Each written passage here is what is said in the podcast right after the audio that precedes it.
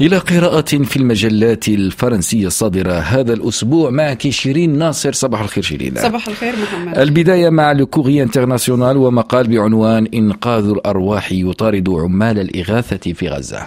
صحيح محمد هذا ما تنقله Le Courrier International عن شهادات رجال الإنقاذ الذين يحاولون تهدئة الأطفال المحاصرين تحت أنقاض منازلهم في قطاع غزة بعد أن يتصلوا للإطمئنان على عائلاتهم وهو ما يدفع إبراهيم موسى عامل الإغاثة وزملائه للكذب عليهم أحيانا وإخبارهم أن الجميع بخير حتى لا يصابوا بالصدمة. ويحدث أيضا أن هؤلاء الأطفال يشيرون إلى أن أحد أفراد أسرتهم الذي يسألون عنه ميت بجانبهم. عمال الإنقاذ في غزة تقول لكروية انترناسيونال يخوضون معركة خاسرة لأنهم يدركون أنه لا يمكنهم إنقاذ جميع المحاصرين تحت الأنقاض فوفق قولهم لم يتم قصف مبنى أو مبنيين بل الأحياء بكاملها تحولت إلى كومة حجارة تجبر عناصر الدفاع المدني على إجراء نوع من المسح اليدوي لإزالة الأوزان عن الأجساد العالقة تحت الدمار في ظل نقص المعدات اللازمة لإزالة الكتل الخرسانية الكبيرة والأجهزة الإلكترونية لتحديد مكان الضحايا. في أسبوعية لوبس سؤال حول الإيمان بالسلام في الشرق الأوسط. الأسبوعية تعيد نشر لقاء أجري عام 2010 مع الكاتب الإسرائيلي عاموس أوز والذي اعتبر أنه من أبرز الدعاة والمؤيدين لحل الدولتين كحل لإنهاء الصراع الفلسطيني الإسرائيلي.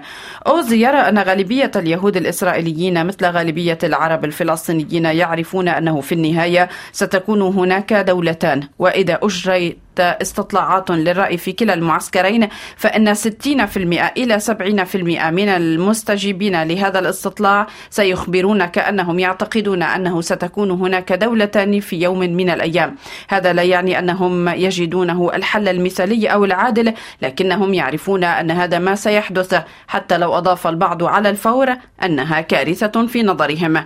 يمكننا تلخيص الوضع الحالي باستعارة جملة المريض مستعد لإجراء عملية جراحية حتى لو كان الأطباء جبناء. مجلة الإكسبريس شيرين عنونت يوم قرر بوتين اختبار تصميم الغرب.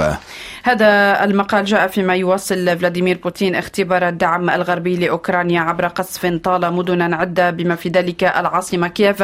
هجوم تقول الإكسبريس أنه أسهم في الإفراج عن مساعدات جديدة للميزانية العسكرية الأوكرانية.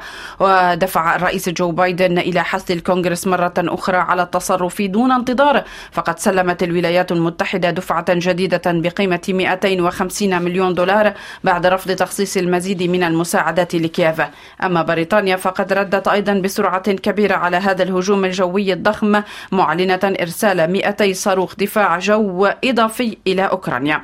وكانت ردود الفعل هذه مدفوعة بالتأكيد بحدث آخر تشير إليه الإكسبرس عبر مرور صاروخ كروز روسي في سماء بولندا الدولة العضو في الناتو والتي استدعى وزير خارجية مسؤوليتها القائم بالأعمال الروسية وحثه على شرح حادثة انتهاك المجال الجوي لبولندا إلا أن موسكو رفضت تقديم تفسير في غياب دليل ملموس على أنه صاروخ روسي.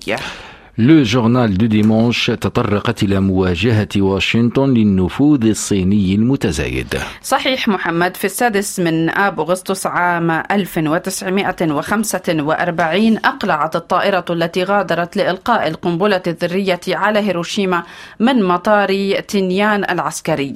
موغون رامبور يتحدث عن أنه بعدما يقرب من 80 عاما من التخلي عن الموقع قررت الولايات المتحدة العودة إلى هذه الجزيرة الصغيرة في المحيط الهادئ وتجديد المطار العسكري وتحويله إلى قاعدة كبيرة. فواشنطن تستثمر مليارات الدولارات في مواقع استراتيجية جديدة مثل القواعد العسكرية التي يمكن استخدامها في حالة وقوع هجوم على البنية التحتية الرئيسية للجيش الأمريكي وللرد على بكين التي حولت الجزر الصغيرة إلى قواعد عسكرية في المياه المتنازع عليها في بحر الصين الجنوبي لسنوات لإعادة تشكيل منطقة المحيطين الهندي والهادئ والنظام الدولي وفقا لمصالحها.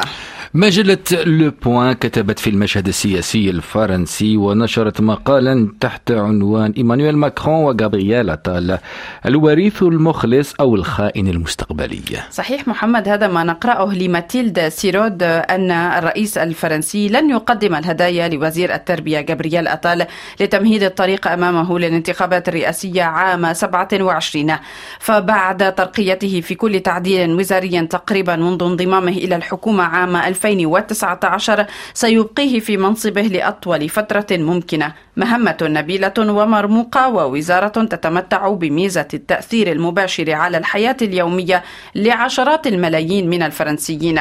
وتتابع سيرود في لوبوان بالإشارة إلى رفض إيمانويل ماكرون في الوقت الحالي أن يسمع أنه لن يعود مسؤولا ولكنه يميل إلى عدم التورط في المعركة حول خلافته لضمان عدم ظهور دعمه لأي شخص على حساب الآخر.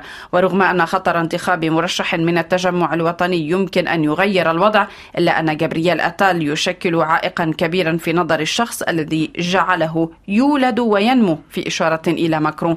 وفي عام 2027 سيكون عمره 38 عاما أي بفارق سنة عن إيمانويل ماكرون عندما تم انتخابه قبل عشر سنوات كأصغر رئيس للجمهورية. وهنا نتحدث محمد عن جابرييل أتال وزير التربية الفرنسية.